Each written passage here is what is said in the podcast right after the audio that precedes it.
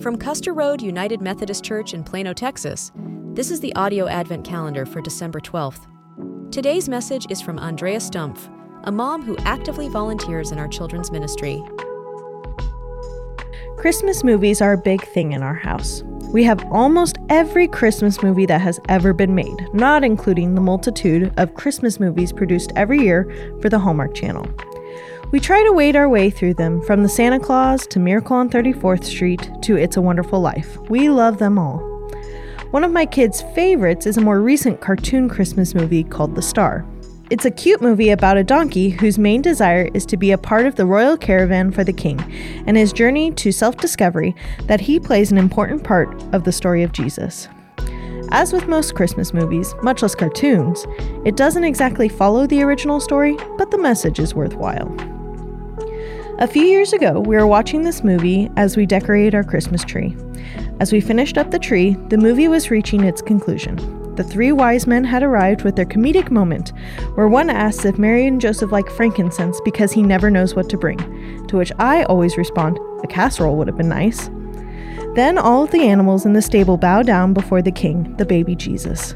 It's at this moment in the movie that the donkey realizes that he was a part of the royal caravan all along, just not for the king that he expected. As we finished the movie on this particular night, my son watched every character bow before Jesus, and then he too bowed before Jesus.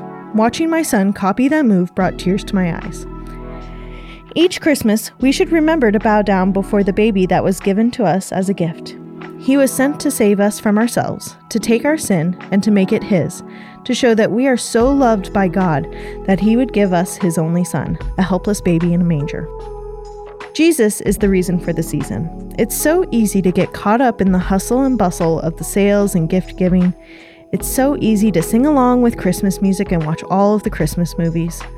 It's so easy to curl up on the couch with a cup of hot chocolate and some peppermint bark. It's so easy to look in wonder at a lit Christmas tree. It can be harder to remember the reason for the season with all the hustle and bustle. It can be harder to remember that Jesus was the gift to the world, a message to dwell within our hearts and help us light up the world with His Word. So here is my prayer for you.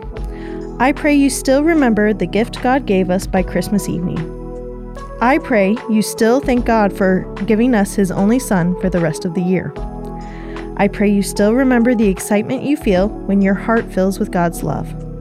I pray you still celebrate the baby who was born in a stable, who went on to perform amazing miracles, show amazing kindness, and demonstrate amazing compassion.